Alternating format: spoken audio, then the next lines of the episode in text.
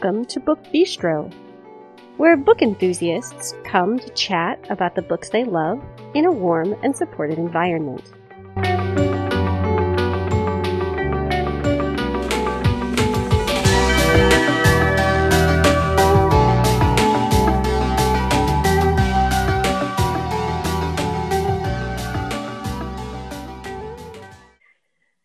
Today is Monday, November 2nd, 2020. This is Shannon, and I'm here with Natalia, Sarah, and Stacy, and we are going to talk about contemporary romances. This is a very hard episode to pull together because there are so many fantastic contemporary romances that we could talk about, but we only have room for 12. It's it's sad. very sad. it's very hard. Yes. But maybe we will have some honorable mentions of different authors that you can check out if you enjoy some of the stuff that we're talking about tonight. We can possibly give you some additional author recommendations at the end. So, before we get started, we have the usual housekeeping information. You can find us on Twitter and on Facebook by searching Book Bistro Podcast. You can always post just on the Book Bistro timeline. Some of you have done that. I'm always so happy to see when you've published posts there. You can join our Facebook listener group where you can chat with us as well as with other podcast listeners. You can keep an eye on some of what we're reading. We usually update you each Wednesday with a look at our current reads. If you'd like to get a hold of us and social media is not really your thing, you can email us. That address is the book bistro podcast at gmail.com. And I'm now going to turn it over to Sarah, who'll go first. Then I will follow, and Stacy, and of course, Natalia will finish us off. Okay, well, I'm just wondering so, like, when you guys move in with a roommate, do you have like a whole laminated list of like rules and like safety measures that you take in the house, like to make sure like mm, everything works? No. Oh, you don't? Um, no. no. Oh, oh well. So I guess if I were the roommate, not... I'd be pissed off if someone gave me a laminated list of things. Like, what the hell? Right? Well, well, if you were the roommate who provided the laminated list, you would be a character in The Roommate by Rosie Danan. And this book made me so happy. Um, it is about a very, very type A, worried, uptight person named Clara who is from the East Coast. And her whole adult life she has been wildly in love with this guy whose name I can't remember because he's stupid and insignificant and not really part of the story. okay. So he, this guy whose name I can't remember, reaches out to Clara in New York. She's about ready to start like a po- I think it's her postdoctorate, her postdoctorate um, um, internship and he reaches out to her and says, Why don't you come stay with me in California for the summer? He's in a band and he's like super cool and hip and, you know, kind of relax. And of course, because it's um, this man that she loves, whose name I don't remember, she drops everything in New York, which is not really like Clara because her whole reason for being is to not make mistakes that will appear bad to the family and that will impact the family. So her entire life, she's just really tried to be under the radar and keep it cool and never stress out her mother and just do nothing to bring any bad press because her family, they're socialites. I forgot to mention that to the family name because it seems like every generation someone brings something terrible to the family name. So she goes to California to stay the summer with this boy that she's loved since she was 14. And he picks her up from the airport and tells her as he's driving her to his house that P.S. his band just got booked for a tour and he won't be there this summer. But don't worry, she won't be there alone. she he found a uh, person to sublet his house from Craigslist. And so she's already freaking out and like almost hyperventilating because she just like upended her whole life to come out here and now there's a stranger and how does she handle that and like what kind of rules should they have and maybe she should go home so she gets there. He doesn't even go in with her this unnamed man. He drops her off and leaves. And she goes in and the house is like trashed. I mean there's like it's not clean and it's not very nice. And she's sitting on the couch which she really wants to wipe off first but she doesn't. And this man comes in and he's beautiful. And his name is Josh. And what she doesn't know right away is that he actually works in the porn industry. Oh. And he's very well known in the porn industry. He's really, really good at giving women crazy pleasure in these movies, which I mean, you know, usually people fake, but his partners never fake. So Josh starts to kind of try to become friends with Clara because she's so uptight. Like she says things like, okay, well, who's going to do the dishes? And then, like, there's only one bathroom. So, like, before you come into the bathroom, you have to knock three times. And he's like, why three times? And she's like, because that'll, that'll announce your intent to come into the bathroom in case I'm showering or something. Like, she's really like Stacy tried to read it and she got irritated because she was so uptight. But it's she what just, if you only knock twice? Like, what is that? Signal? I don't know it's against the rules. I don't know. Clara, I'm telling you, is so uptight. So Clara and Josh start to become friends. And Clara learns what he does. And at first, she's kind of appalled, but she's kind of intrigued because even though she is a really type A, buttoned up type of person, she has a lot of dreams of creating things and she's very artistic and she would really like to do some amazing things. And so they decide to go into business together. Clara said her name can't be on it, nothing can be involved that will bring shame to her family, but she wants to develop a website where women can learn how to experience pleasure and where their partners can learn how to give pleasure to them. And I know it sounds really like corny the way I'm describing it, but it is so beautifully written. And Josh is slowly falling in love with Clara, but he does not think he's good enough for her because she is, in his eyes, like very smart and very accomplished. And he is like, maybe he graduated from high school. I forget and he works in the porn industry and he thinks he's just not good enough for her. And I think this word gets overused, but what I really liked about this book, it was so like sex positive and so like just the way that she handled a, a, a hero who really had these like who seems like on the surface like this perfect like love person like this you know like pleasure giving he has a lot of really deep rooted insecurities and self esteem. Like he really struggles. And I really like that sometimes it's the hero and not the heroine who feels this way. It was just a really good book. And I don't think I'm doing it very well justice, but it was just. I loved everything about it. And it's called The Roommate. It's by Rosie Danan. And I would really recommend that if you want to read a really good book, that even though it's about like the porn industry, there's actually not as much sex as you would think there would be. And the way she writes the sex scenes, it's just really um it's pretty beautiful and magical, I felt like. All right. So my next book also involves actually it's not my next book, it's my first book. My first Ooh. book also involves people living in very close quarters, sort of unintentionally. And this is The Chai Factor by Farah Heron.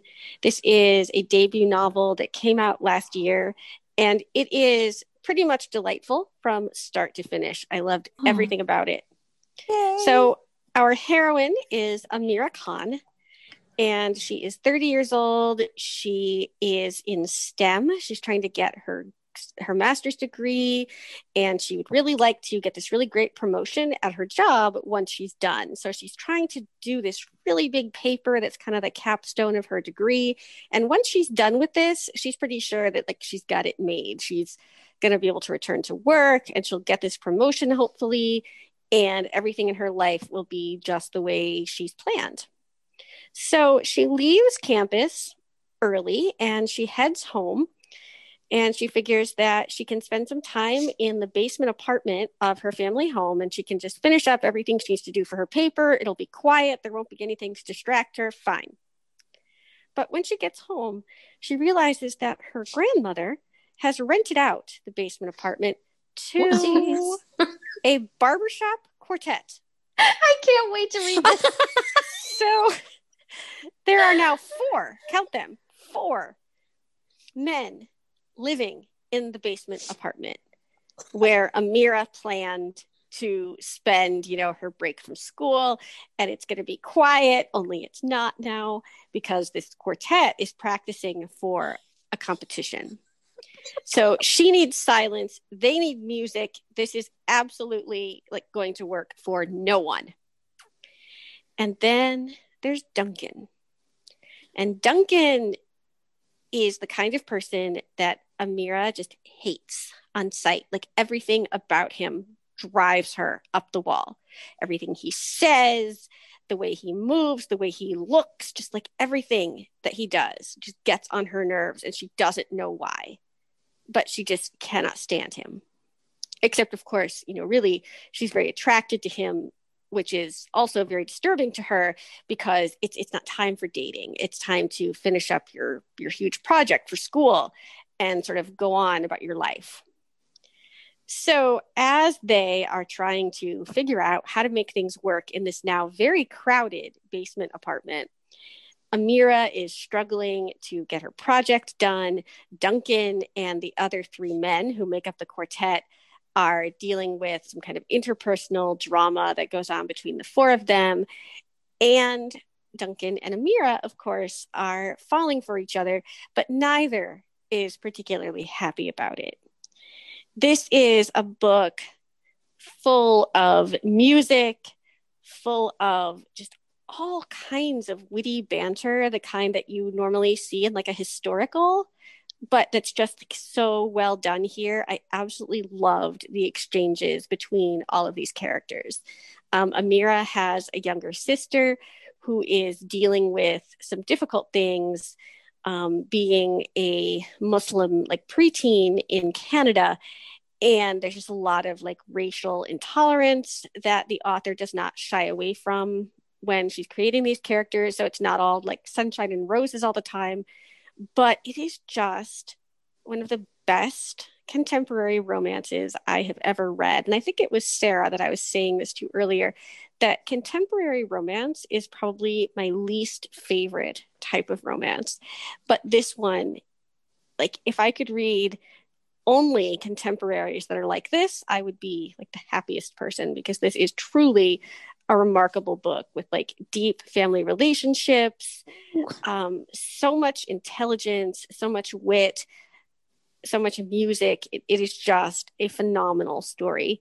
So, if you are looking for something a little bit different from sort of the standard, like, you know, contemporary romance fodder out there, I highly recommend it. It is The Chai Factor and it is by Farah Heron. Unfortunately, it's not available in audio, um, so it's ebook or print for this one. But do they on my sing, like- TBR? Do they sing like "Good night, ladies" and stuff like? No, no, they do not. That's Um, good because that's what I think of for barbershop quartet. think me too. Nope.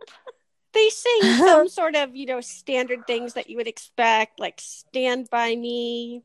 Oh Um, but they also do some pretty cool arrangements of some like less common songs. Um, it's just it's so delightful.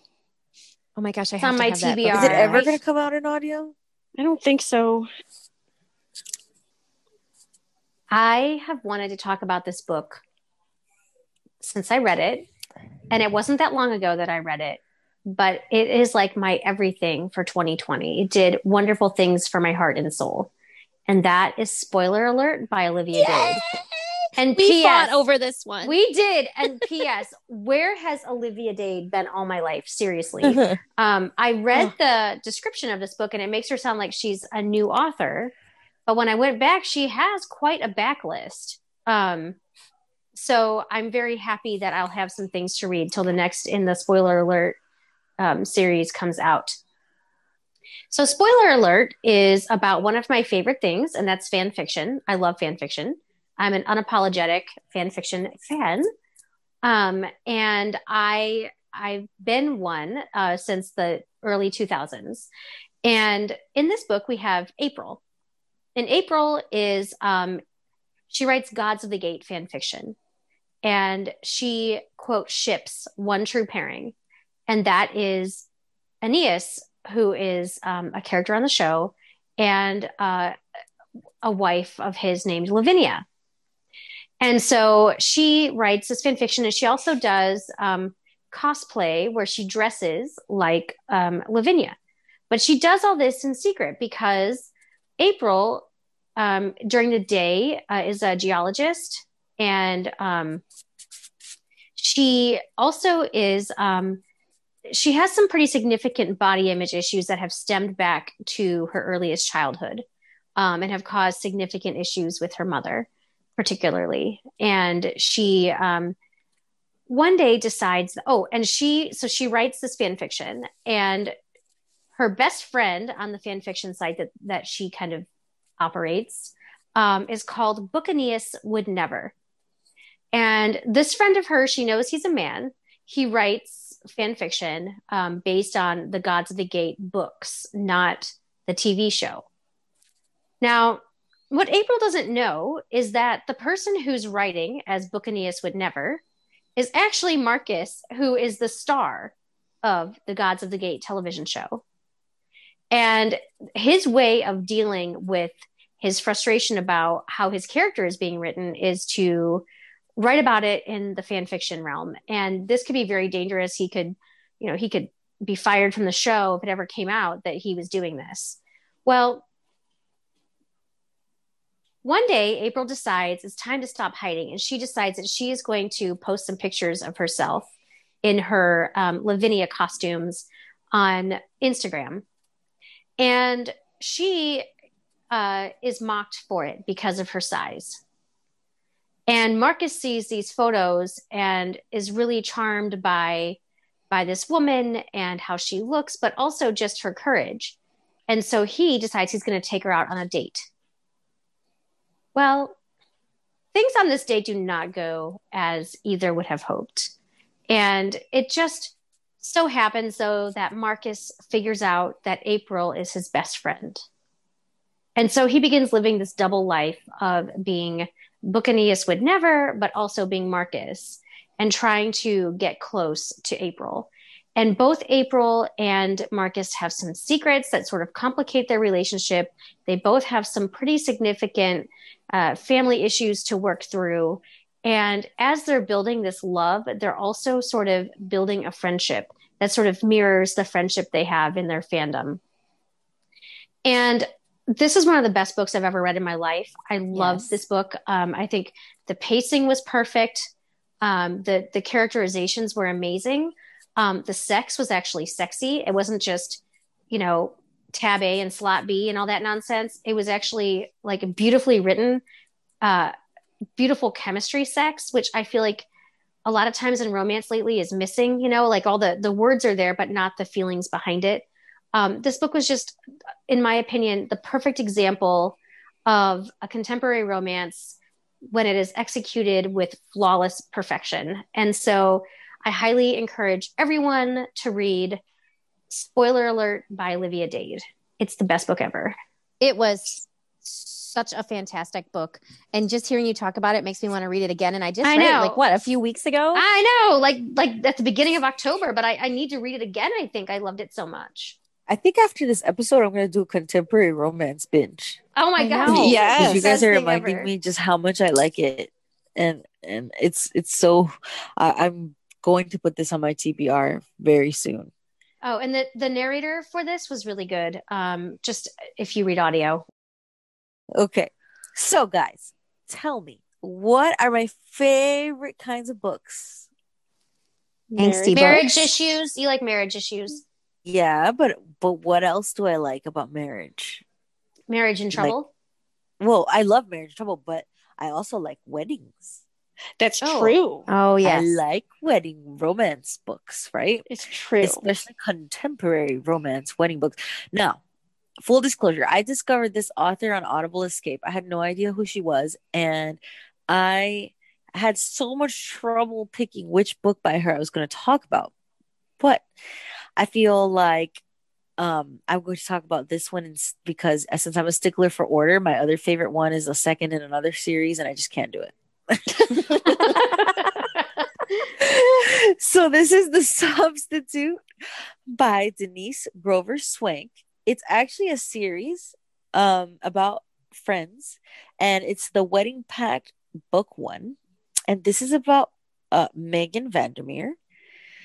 And it turns out that megan um is engaged to be married except she has broken up with her fiance because he's um not a great person and on top of that is a cheater and the wedding is off Oh. except megan has not told her family that the Oh, wedding no. is off Whoopsies. dear.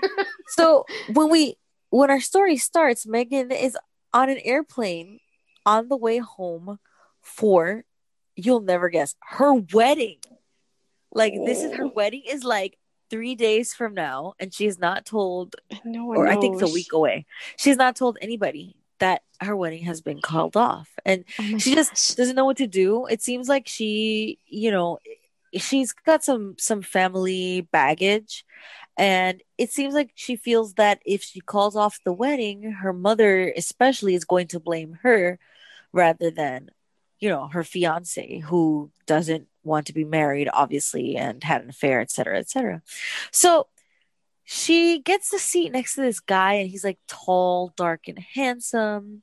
And she um had i think she took some kind of pill to to dull her anxiety As But- one does. As one it does Yeah. and apparently i don't know if it was that she took the wrong thing or mixed it with alcohol or i don't know what but she became like super loopy and when it's time to get off the plane she kind of passes out and Oh, the dear. guy that's next to her helps her off the plane and to the gate and she's kind of out of it and her family thinks he's her fiance Oh. Dear.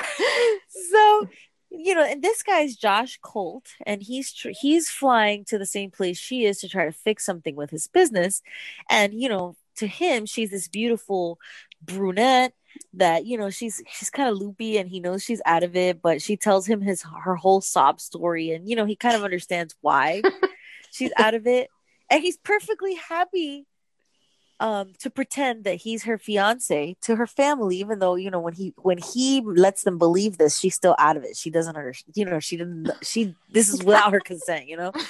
And you know he thinks that being in her life is going to help him with his business so why not? So they have one week to um either go through with the wedding which is unthinkable because they don't even know each other or have a breakup that is loud enough and bold enough and bad enough that it'll convince Megan's mother to just not blame her for this whole fiasco and have her back about the wedding being off.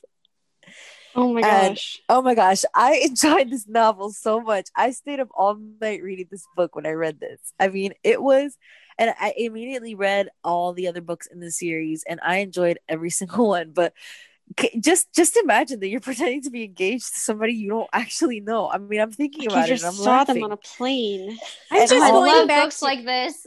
And, and you going have back. to share a bed and a bedroom because you know oh your, my your God, I family's like, oh no, well, you're Oh. gonna be married in a few days. You know, here's your room. I'm just going Yeah. back to she got to sit by a hot tall guy on a plane who helped And her it when never she took her. happens to me. Yeah, no, Right? never. But so this is the substitute wedding pact book one by Denise Grover Swank. And oh my goodness, as I said, this was the first book I picked up by this author, and it just was everything, everything. So Wow. she's I a did not know prolific this author. existed. I didn't either. And I know she writes like some paranormal stuff. I didn't know she wrote contemporary, just straight Yes, contemporary. and I think like Mhm. uh, some historical stuff too. She writes. yeah, she's sort of all over the map, right? Yeah, she writes Um, all kinds of stuff. She's got this other series that I really like that's um called I, I Aftermath, I think it is. I completely by accident, I can take no credit, stumbled upon this author just on Friday night because I had finished a book and I was like, oh my God, what do I do? Who do I read? And so I thought, okay, I'm going to go to an author that I love, Mariana Zapata. And I'm gonna go and click on a book and and on Audible they they have a thing that says if you liked this, try this. And so this author's name popped up, and her name is Amy Daws. And the book I'm going to talk about today literally had me cackle snorting in my bed. And when I had to wake up early to What take does that care sound of my, like? I, it, it was it was really ugly. It was like ugly laughing. I'm It kidding. was- I know what it sounds like because I'm your twin. I know, I know what it sounds like. it was not attractive. so I stayed up late reading, and then my old dog woke me up really early on Saturday morning, and I wasn't even upset because I was reading this book and I was laughing so loud. My husband was like, "Sarah, you need to be quiet." Like I could not stop. so this book by Amy Daws is called Blindsided, and first of all, it's like a British rom com, which is like one of my favorite things. But I'm not always a huge rom com person because I feel like a lot of them are just contrived, like over the Yeah. top. yeah, and I mean, okay, this one you may, from my description, thinks a little contrived, but I love the way she wrote it. So, the book is about a seamstress in London named Freya, and Freya is about to turn thirty in a couple of months, and t- she is struggling because for her this is a big deal. She's still a virgin, and she really doesn't want to be, but first of all, she has a lot of like body image and self esteem concerns. And the every time that she thinks she's going to have sex with someone, something happens. Um, the worst time was when she was in design school and she was on the floor of her boyfriend's room and they were all pretzeled up together and he confessed he was gay. So that didn't Oh. go very well for her. Hmm. So she's kind of given up trying to find the person, but she's pretty desperate. I mean, she she just feels like really inadequate. Like she's going to be 30, she's a virgin, and she has a best friend whose name is Maclay or Mac. And he's a super sexy Scottish footballer, which means he's a soccer player if we live in the United States, but in the UK, that means um, soccer, but they say football. And he is her absolute best friend. And they literally Netflix and chill in like the platonic way. Like he comes over and watches this Canadian show with her. And I can't think of the name of it right now, um, where there's like a ranch and these horses, and she cries all the time because it's like a very sappy show. And he just hangs out with her. He calls her Cookie because her last name is Cook. And so it's Mac and Cookie, and she's always like, You cannot call me Cookie. Like it's embarrassing because she's self conscious about her body, but he's not doing it to be rude. So they are truly good friends. They are like platonic, loving friends. They like talk every day. He's got a key to her flat, like they just hang out. So his roommate, who is a character from a previous book that I haven't read yet, and his fiance um, invite Mac and Freya to a party. And they go to this party and they all start they all start playing Never Have I Ever after um having some drinks. And Freya doesn't necessarily do very well with hard alcohol. And she really, really, really wants to impress these people and doesn't want them to know how like woefully ignorant she is about many sexual things, which is not by choice. But when some people read this book, they might be irritated in the beginning by her ignorance, but I just love her.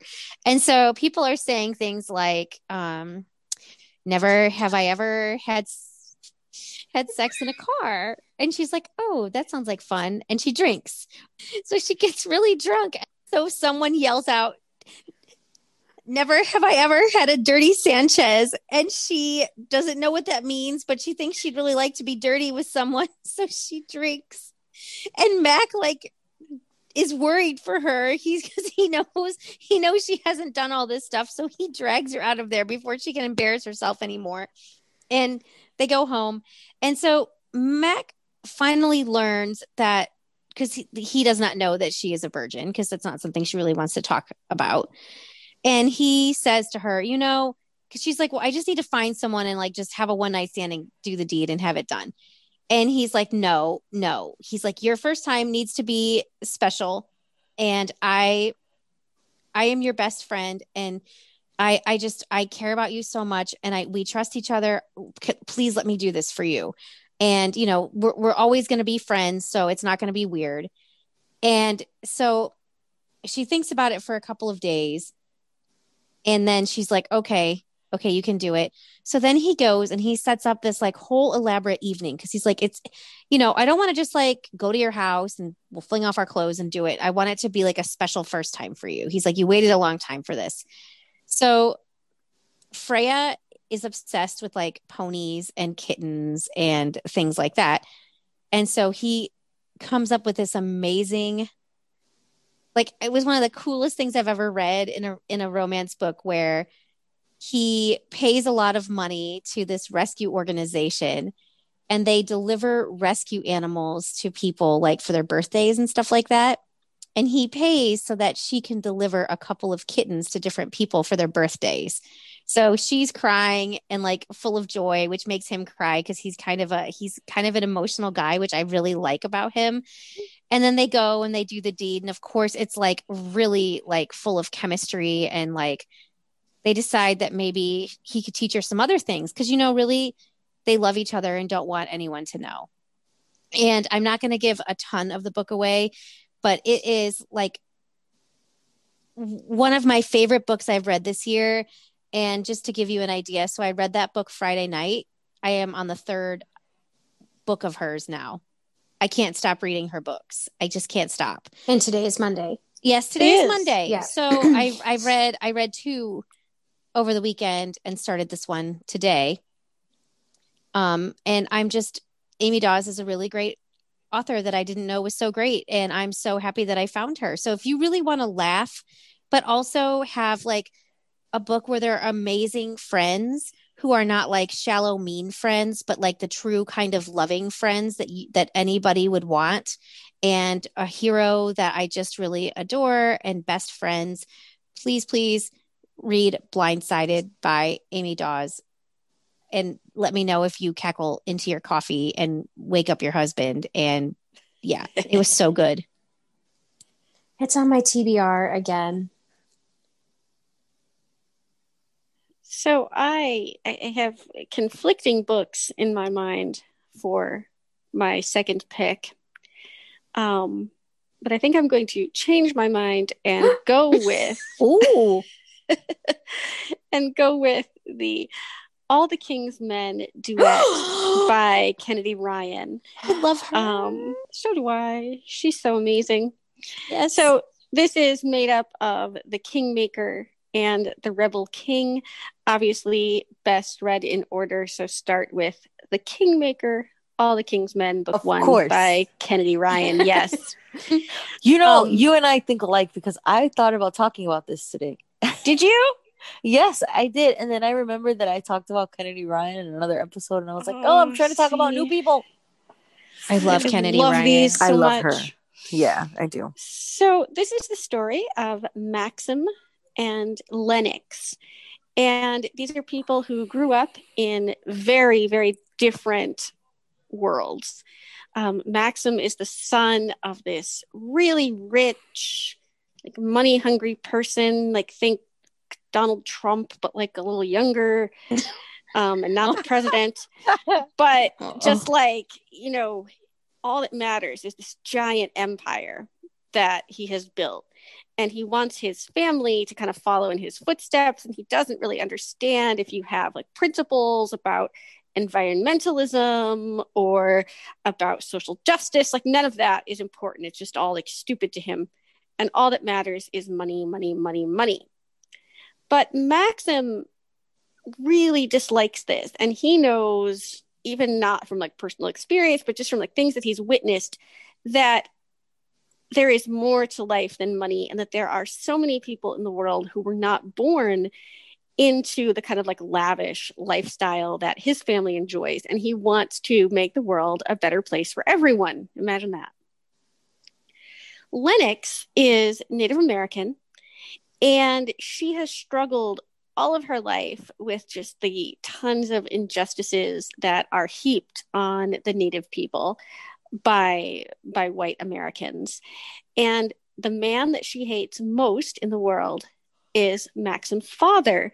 And there are some reasons for this that I won't get into, but it has to do with things that he wants to do in order to get himself more money that are very, very bad things that can like ruin the lives of people that Lennox cares about. So she and Maxim meet at a pipeline protest when she's 17 and he's in his mid 20s. So obviously, like things don't go anywhere between them at that point. Like they both kind of recognize they're attracted to each other. She doesn't know that he is the son of her like arch enemy. Um, she just sees him as like a fellow protester, and she thinks that like he's pretty great. Um, years later, they meet again in Amsterdam. And although the time still is not right for them to actually have like the deep and meaningful relationship that they both want, they do spend time together and they begin to fall for one another.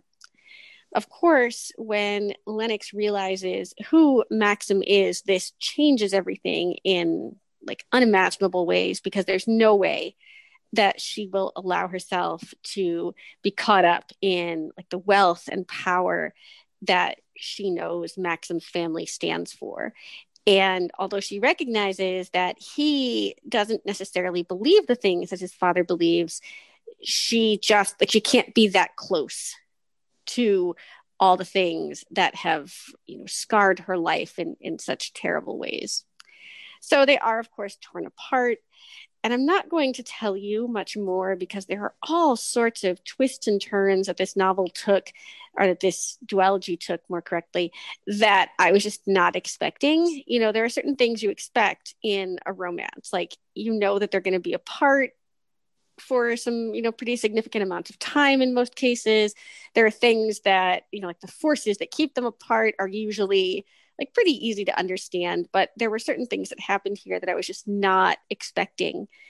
Um, this is a pretty intense book, not in the way that like her her hoops books are intense. Like you don't necessarily have like violence on the page. Like there's not the you know detailed descriptions of like domestic violence that you've seen in like Long Shot, but there are some really deep and important issues that are are touched upon in the story just by virtue of our hero and heroine being who they are. And it's woven very naturally into the story that these are the obstacles that they are working to overcome and in some cases the obstacles that are keeping them apart. Um, this is just phenomenal. It is so I don't know, just so relatable in ways that I wasn't really expecting. Um, and I just, I loved it a lot. So this is All the King's Men duets. The first book is called The Kingmaker, and it's by Kennedy Ryan. It's followed up by The Rebel King, and both are so incredibly fantastic. Oh, Kennedy Ryan. Love Kennedy Ryan. I do too. Such Yes. a good author.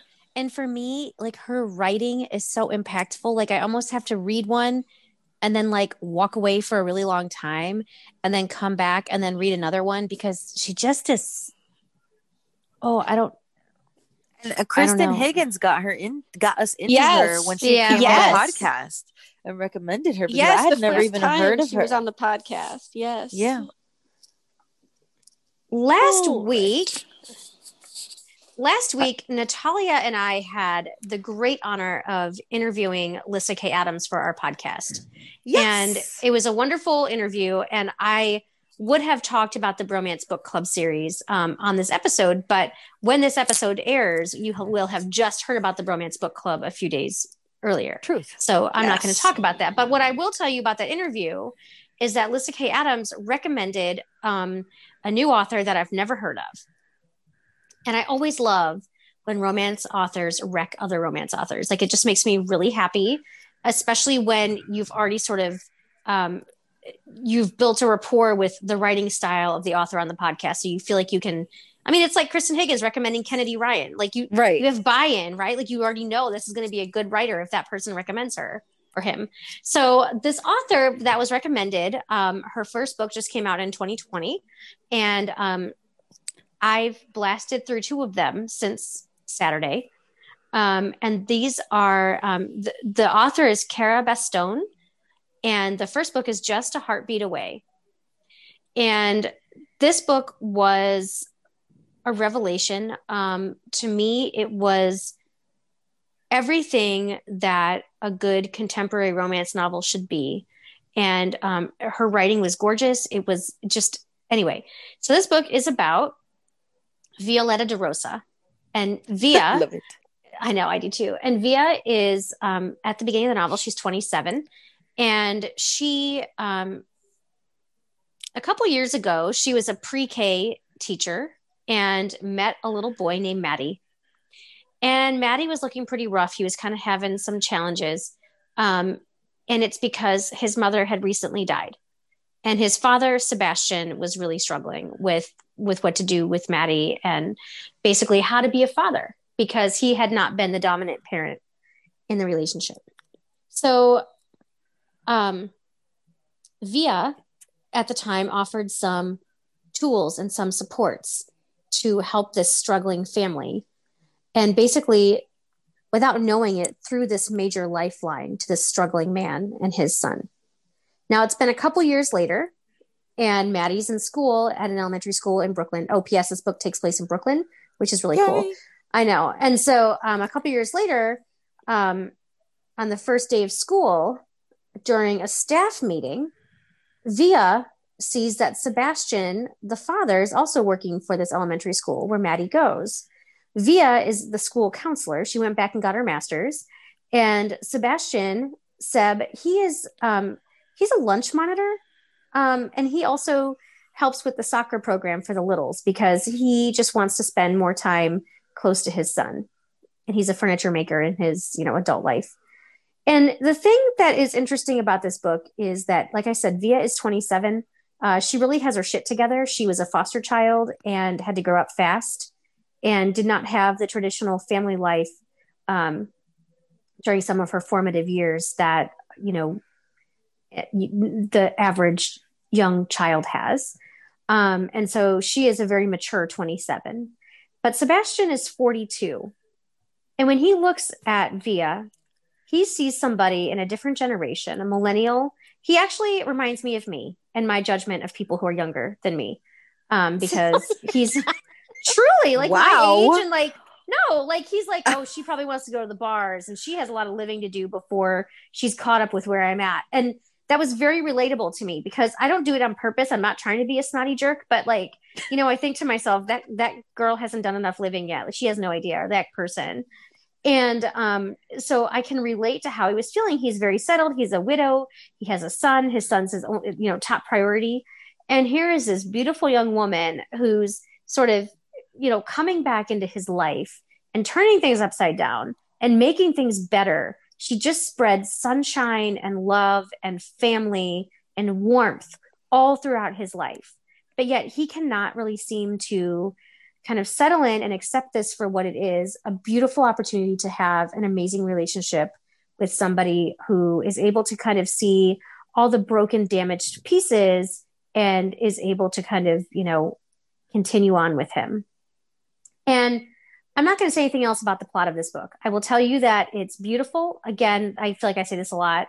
Um, it could be like the quote on my gravestone the pacing was perfect the writing was gorgeous. But truly it this is um the everything what i loved most about this book um they had some issues um especially sebastian had some issues with with accepting via.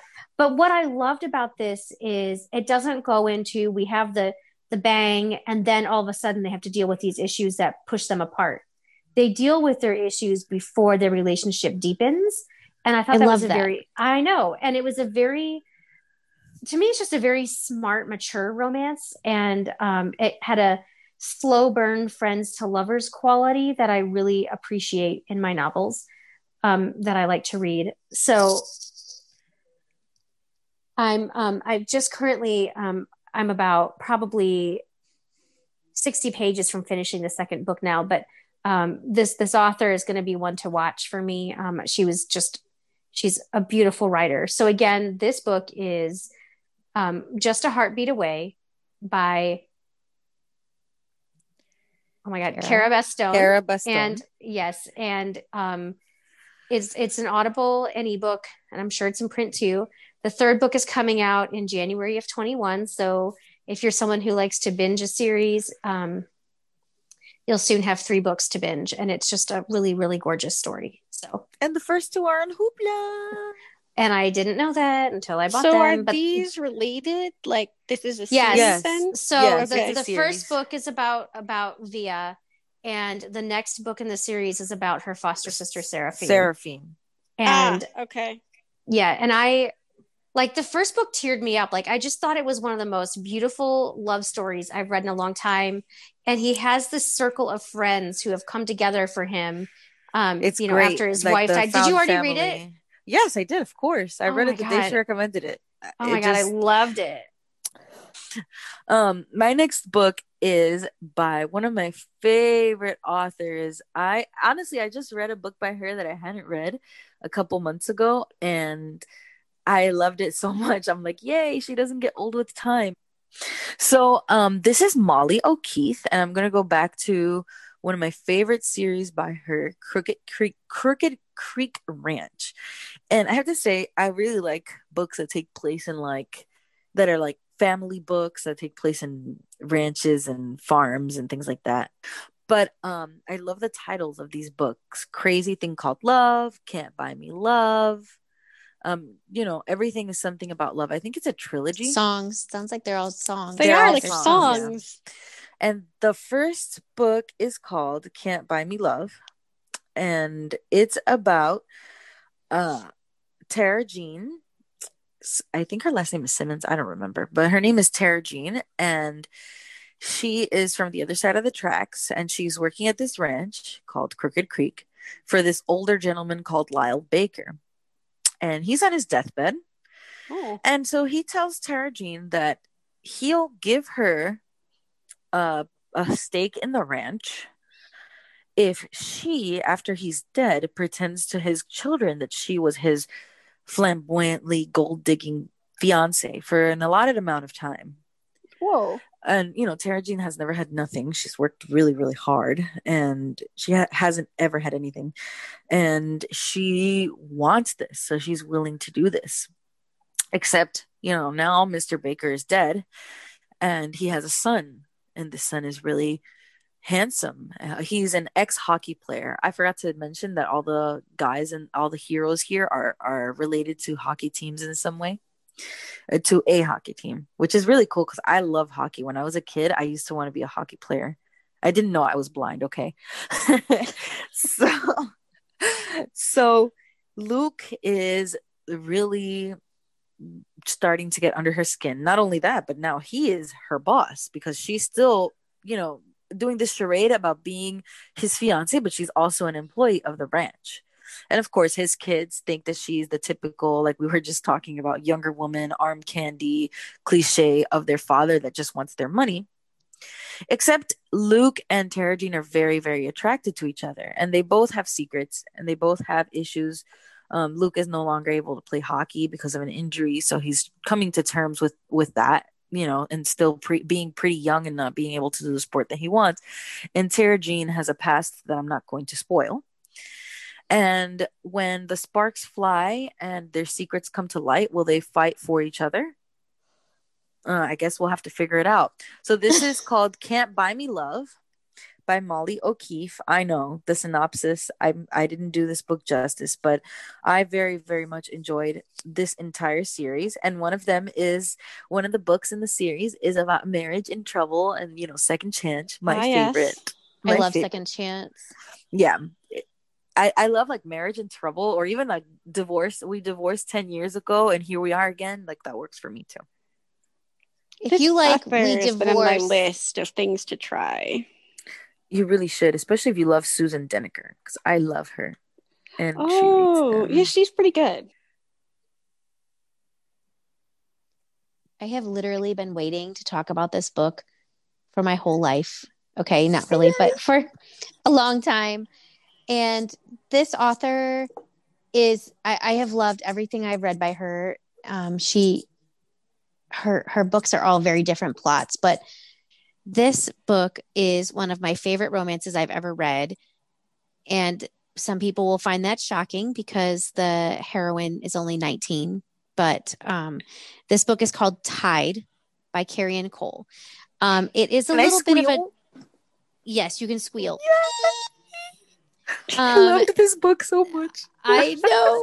It was like literally everything I want in a story. So, but I will say one thing this book may not be a book that everybody can handle. Um, the main character was kidnapped at the age of five and she was kept until she was 16. Okay. And she does Oh. have some yeah there are some triggers she definitely has some flashbacks um it is not it's not a book that maybe everybody would love but let's talk about tide so Yes. the main character is named holly and when holly is five years old she's walking home with a friend and she's snatched by a man into a car and nobody ever sees her again until our hero Tyler, who is seriously one of my favorite romance book heroes of all time. He is my romance book boyfriend. And Tyler Tyler is the younger brother to a character that was in a previous book. And Tyler is has been injured a couple of different times. So he fell into a fire Oh, and so when he was 17 and so his part of his face and like down like the side of his body is all burned from falling into the fire. But then a couple years after that and i won't really get into why this happened but he got into a motorcycle accident and his throat was pierced with with glass. And it just missed his jugular so it it really um did a number on his um, vocal cords. So Tyler in the beginning is walking through the woods. He lives in the woods. He's very secluded and he um does like animal rescue. He helps his family and he hears a sound that he recognizes as a dog that's been debarked. So a debarked dog has a very makes a very strange sound. Basically their their vocal cords are cut somehow. I don't really understand this, It's but horrible. it is horrible. I've heard a debarked it is very before horrible. it's not humane. And so he follows the sound and he finds in the ground like a, a like a cover. Like like a big cover or a hatch. And he lifts the Oh. cover away and down in the hole is a young girl who ends up being Holly and she has a dog that was debarked. And he saves her from the hole. He pulls her out, he calls 911 and it's it's very painful for him to talk, but he's able to communicate like where they are and so um, a lot of people um, think Tyler is a bad person because he's pretty scarred and um, he likes to ride through town like on his motorcycle and he wears like different like fright masks to scare people. Um, he's kind of a, a recluse and a, a hermit, doesn't really want to be talked to by anyone. So they get there and he has rescued Holly from the hole, and something else happened that I'm not going to tell you. And her dog jumps out of her arms and starts running, and she's yelling to Tyler, Get him, get him. And so they're chasing the dog. So Holly's running after the dog, Tyler's running after Holly. and the cops come and think that he is chasing her and they arrest him. They take Holly to the hospital. Now, here's the thing Holly, in some ways, she and they don't see each other again for three years. Okay, we'll start with that. But Holly doesn't really, she, in, in many ways, in the beginning, she's very childlike. You know, she hadn't seen anyone but this, the terrible man that took her from the age of five to the age of 16. So wow. she really struggles. And the only thing that kept her sane during her, her, her ordeal, her captivity, was she had a backpack on her back when she was five that had fairy tale books in it. And those books are like her lifeline. Like that's she she needs them near her at all times because those books are the only things that kept her sane all alone all the times down in the hole and he kept her in a basement and these books are her whole world and to her tyler is the prince that has come to rescue her. And that is just really what he is. She doesn't see his scars. She doesn't his voice with all of its warpedness doesn't bother her. He is her prince and he saved her. So three years go by. Um, she is reunited with her parents while they're in while she's in the hospital. And her parents are having a very hard time because they really thought Holly was dead. They I mean they mourned her but they kind of moved on. They had another child. Um and and they just really struggle. And when Holly is released from the hospital, they don't take her home, which is good for her because Holly has a lot of healing to do. She goes to um like a facility that starts off like you live like in like a like a kind of like a hospital setting. And then as people do better with their with their recovery and their mental health they move to like these apartments. So it's kind of like a a step down then you you move on. So holly goes for a walk in the woods one day when she's 19 and she runs into tyler and at first, he doesn't realize it's her that she's the girl in the hole because she's changed a lot since she was 16 and, you know, has filled out and looks better. And she knows it's him right away, though. And she's just so drawn to him. She cannot stay away from him. And he does not understand it. He thinks he is like disgusting and horrifying. But what he doesn't understand is his outer scars are like her inner scars and she has scars too. She was burned. She was cut. She has a she's she her 19 years of life are not obviously like a typical 19 year old and so this story is about how these two pretty broken souls they build this beautiful friendship. Again it's a very slow burn book. There is no way in the wide world that holly would be ready for any type of sexual anything early in the book she builds and grows and becomes this strong person. And she shows Tyler that he is so much more than his outer appearance. And what I really love about this book is there could have been a lot of angst. There could have been a lot of issues, like with her parents keeping her from Tyler and just all these other things. And Carian Cole, she does not focus on any angst. She just builds this beautiful story and I just love everything about this book. I could literally sit here and talk about it for another hour. It I've I've read it twice. I will read it again. I will read it many, many more times. I just when I when I reach out to like like the Audible romance group and I say like I really need another book, I say please please are there any other books like Tide by Carian Cole because it's my everything. It's it's just exactly the kind of story I want to read. And I just there aren't very many out there that are as good as that one. It was a beautiful story. Well, my last book is very, very different. This is a rom com, which is not something Oh my God, I'm, Shannon read a Shannon wait, is talking about a rom yeah, November second, twenty twenty. I, think we need to like mark Shannon this. recommends a rom com. It's definitely yes. the night before the election. Twas I, the night, right? I never do. is there still a full moon? I mean, I'm feeling sort of like uncomfortable. I feel like I'm in an alternate reality.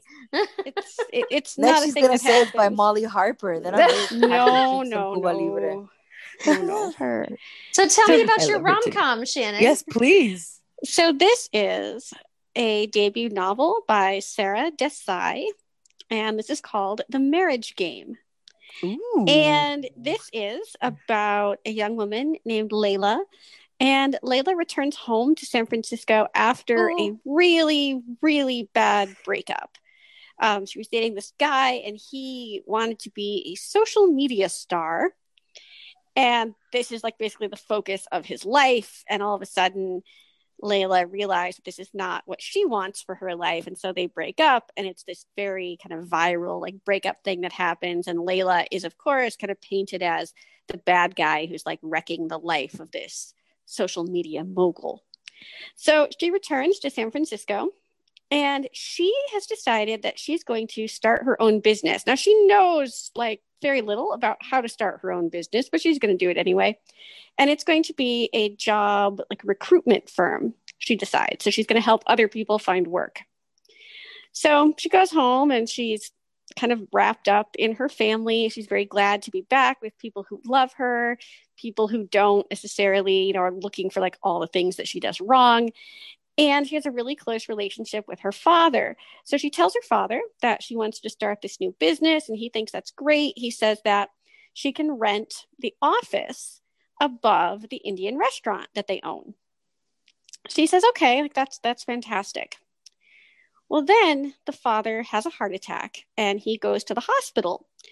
And Layla is left to move into this office and start the business on her own without her father, you know, kind of helping her. But what she doesn't realize is that before she came home, her father rented this office to someone else. Whoops.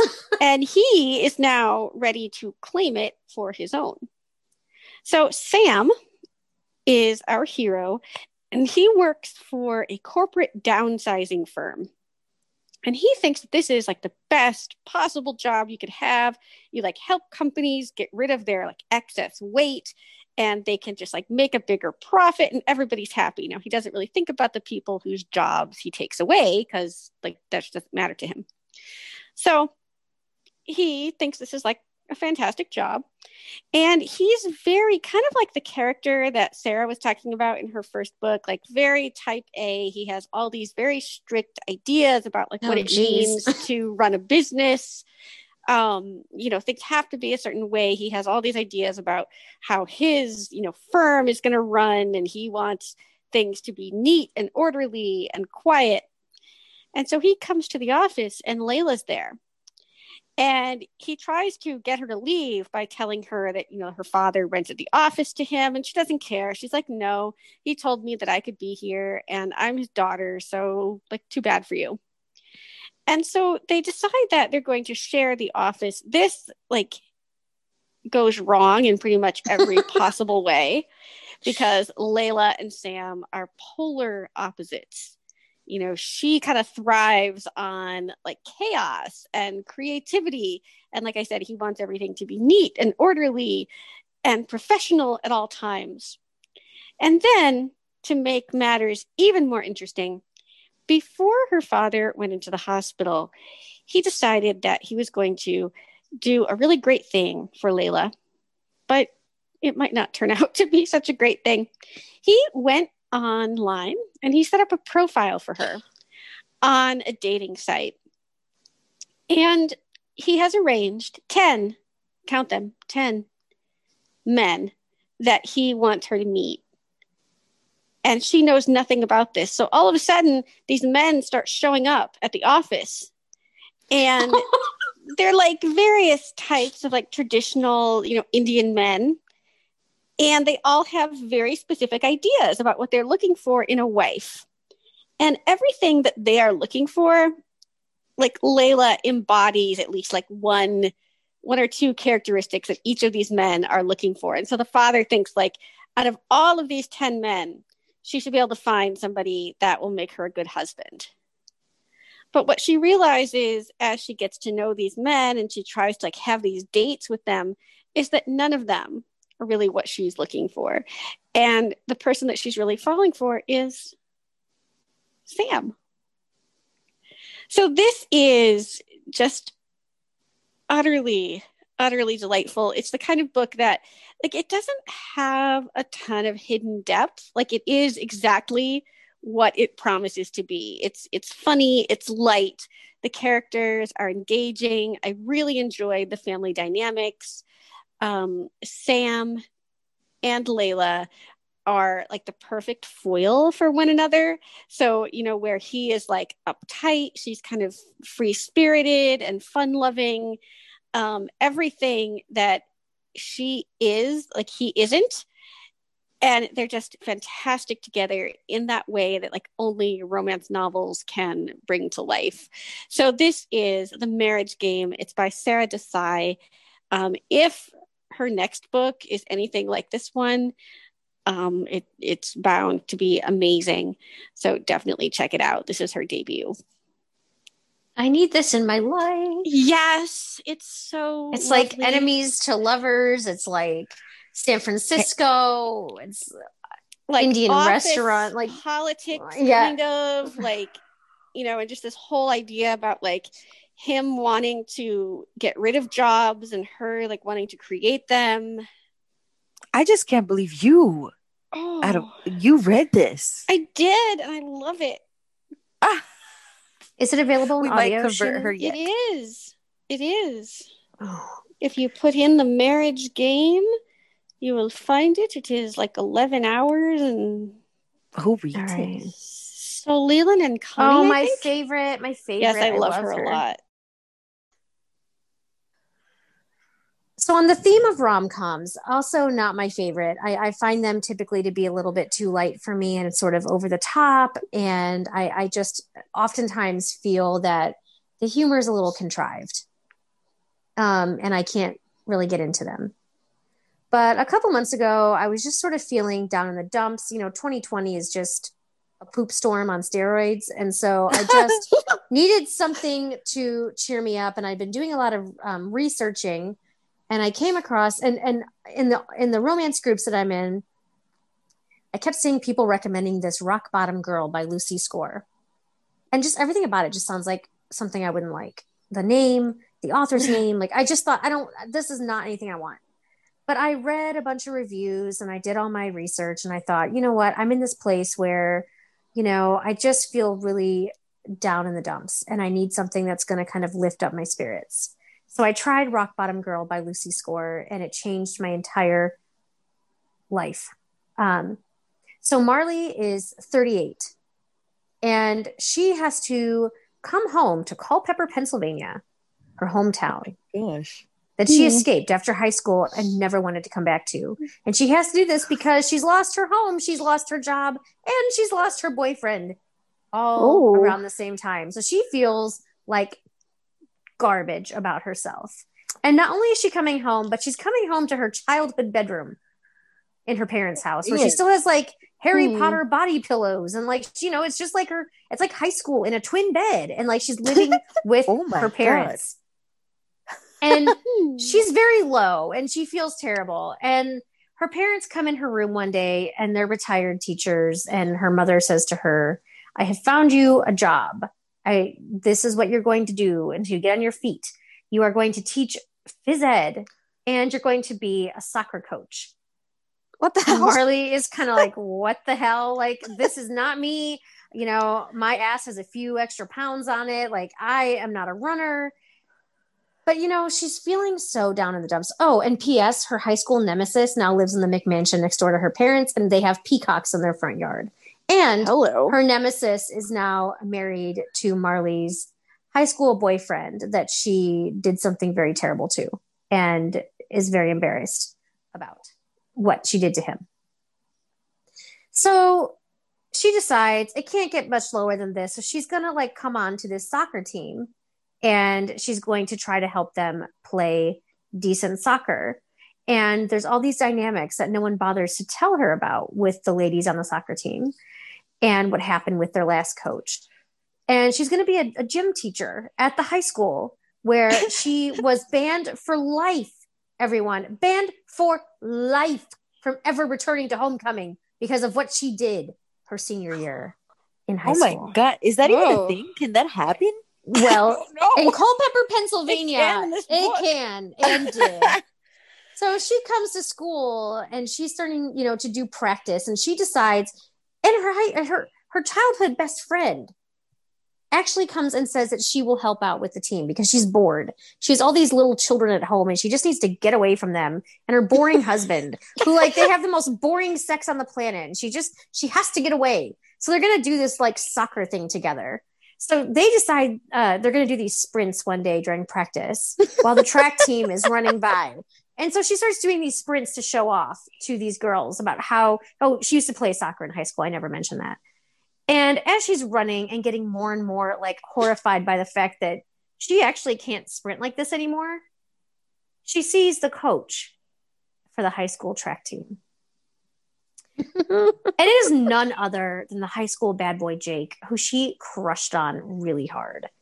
And his first impression of her is her vomiting on him after doing these sprints. Oh. So they have a meat puke in this book. So like right then, I'm cackling, I'm dying, and Did you you know say meat puke? I did Yes. meat puke because that's how they it. describe it. And I so you know, there's all this like randomness that happens, and they after a while, you know, her and oh, and her nemesis also works at the school as well. So she's Ooh. like back with the mean girls. She's like, you know, back in this town. She feels really bad about herself. She's trying to like do this like soccer nonsense and teach gym class and and then there's these weird sparks that keep flying between her and high school bad boy Jake, who now is like this adult with like a Victorian house and a pet dog and like it's just so Wow. random. Like he's just he's a He's a history teacher. a history teacher who cried about Hamilton the musical. Like he's nothing like she remembers from high school. And so they decide through a, a, series of events that they're going to have a fake relationship for a while.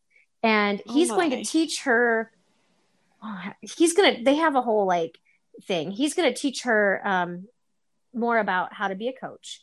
And she is going to teach him how to be in an adult relationship because he doesn't problem know. no he, he doesn't sustain any long-term relationships at all and he's feeling kind of bad about that. So he wants to kind of you know learn how to be in a sort of mature sustained relationship that lasts longer than a second. Okay. so during all this though the sparks continue to fly and um, she sort of gets interwoven into the fabric of this small town. And what marley begins to realize is sometimes coming back home is actually it actually coming back home in complete as a complete failure disgrace of a person in her late 30s is actually the best thing that could ever happen to her. And i'm not even going to tell you like all the funny things that happen in this book but um, there is a scene with um, you know what? They even say it like in the book description but i'm not going to give it away. But i laughed my ass off. Like i did this laugh that was like like really ugly and i don't even care. And I called my sister at two in the morning and I begged her to read this book. I said, I don't care what you're reading. Please put down whatever you're reading and pick this up. And she's like, Oh, I don't like rom coms. And I'm like, Well, do you think I do? Yeah, And I said it just like that. She totally did, like a witch. And I said, Look, you have to read this book. So now, since then, I've probably read, I don't even know, seven Lucy Score books. Like, I, I love. Lucy Like, Score. her writing is amazing. These characters are relatable. Um, you know, who doesn't want to like go back to your high school roots and actually feel like a success instead of like this like dipshit failure? But this book was everything. It like completely made my whole life. It, you know, it if you've ever struggled with self-esteem or like feeling like you didn't live up to the potential that you had aspired to, this book will speak to you. And it'll make you laugh until you cry and then it will make you cry. And then you'll laugh some more. And then it has a beautiful like ridiculously extended epilogue that will make you laugh and cry. Like it is like the best book i've ever read in my life. So i've gone on way too long. I'm so sorry. But please everyone please please read rock bottom girl by lucy score. And ps if you get it as an audiobook the narrators take it like to 10 stars like Oh, especially when they make her father talk like a muppet like it is the most ridiculously wonderful fabulous thing on the planet the end beautiful. So, my last book is by an author that I don't think any of us have talked about here before. And I actually had the pleasure of meeting her and get a signed book from her at the Romance Writers of America when that was a thing. what that I went with my brother. This is Julie James. And while she has many, many books that I enjoy, I am going to talk about uh, just the most sexiest man alive, or it's actually just the sexiest man alive by Julie James. And she does have series, but this is a standalone. And I rated it five stars. So I think it's probably my favorite one by her. And this book is about an attorney, uh, Taylor Donovan. And I don't know why um, she gets this job uh, with a Hollywood superstar, Jason Andrews. But basically, uh, since she's an attorney, her bosses tell her that she has to kind of let him shadow her because he's going to be performing a legal thriller. He's going to be acting in a legal thriller in a movie. Mm-hmm. And, uh, you know, Jason Andrews is your typical suave Hollywood star. He's used to, you know, having any woman he wants, anything he wants, all the money he wants. You know, he's not a jerk or anything. He's nice, but, you know, he's used to like the good life. And then here comes Taylor Donovan, and she's an attorney and she's, you know, used to just being poised and cold and not you know very present emotionally due to a lot of baggage that she has in her past. And you know she's just seeing this as a job. She's going to teach this undeniably handsome guy how to be a lawyer slash criminal for his, movie. And you know she's perfectly okay with rejecting him you know perfectly okay with saying no she's not going to have an affair with this guy whereas jason andrews has never really been rejected before um, by a lady. And the more she rejects him, the more he wants her.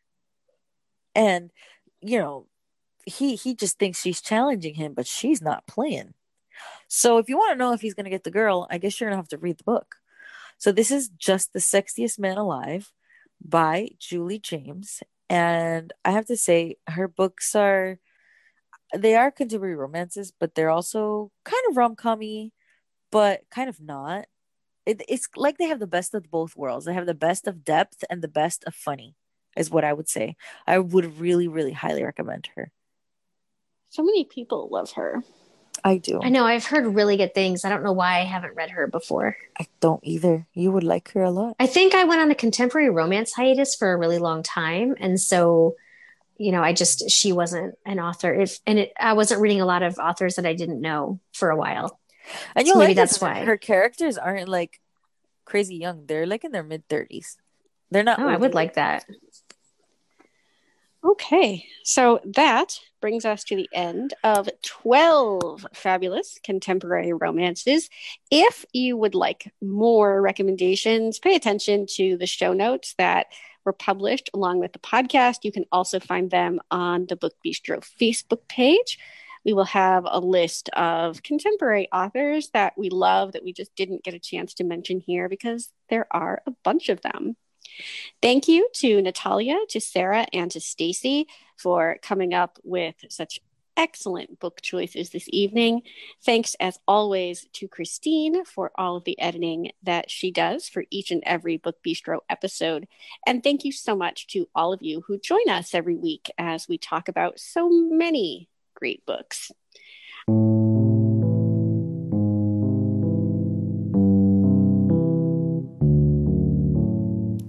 If you would like to leave us a rating or a review, you can do that on Apple Podcasts or any other platform that you use to access the show. Not only does it tell us what you think, but it also helps other people find us when they're looking for book related podcasts. Um, it kind of advances us in the Google algorithm. So I will be back next Tuesday morning with an author interview and, of course, the guide to new releases and some number of us will be back on Friday with more bookish greatness. Take care, everybody.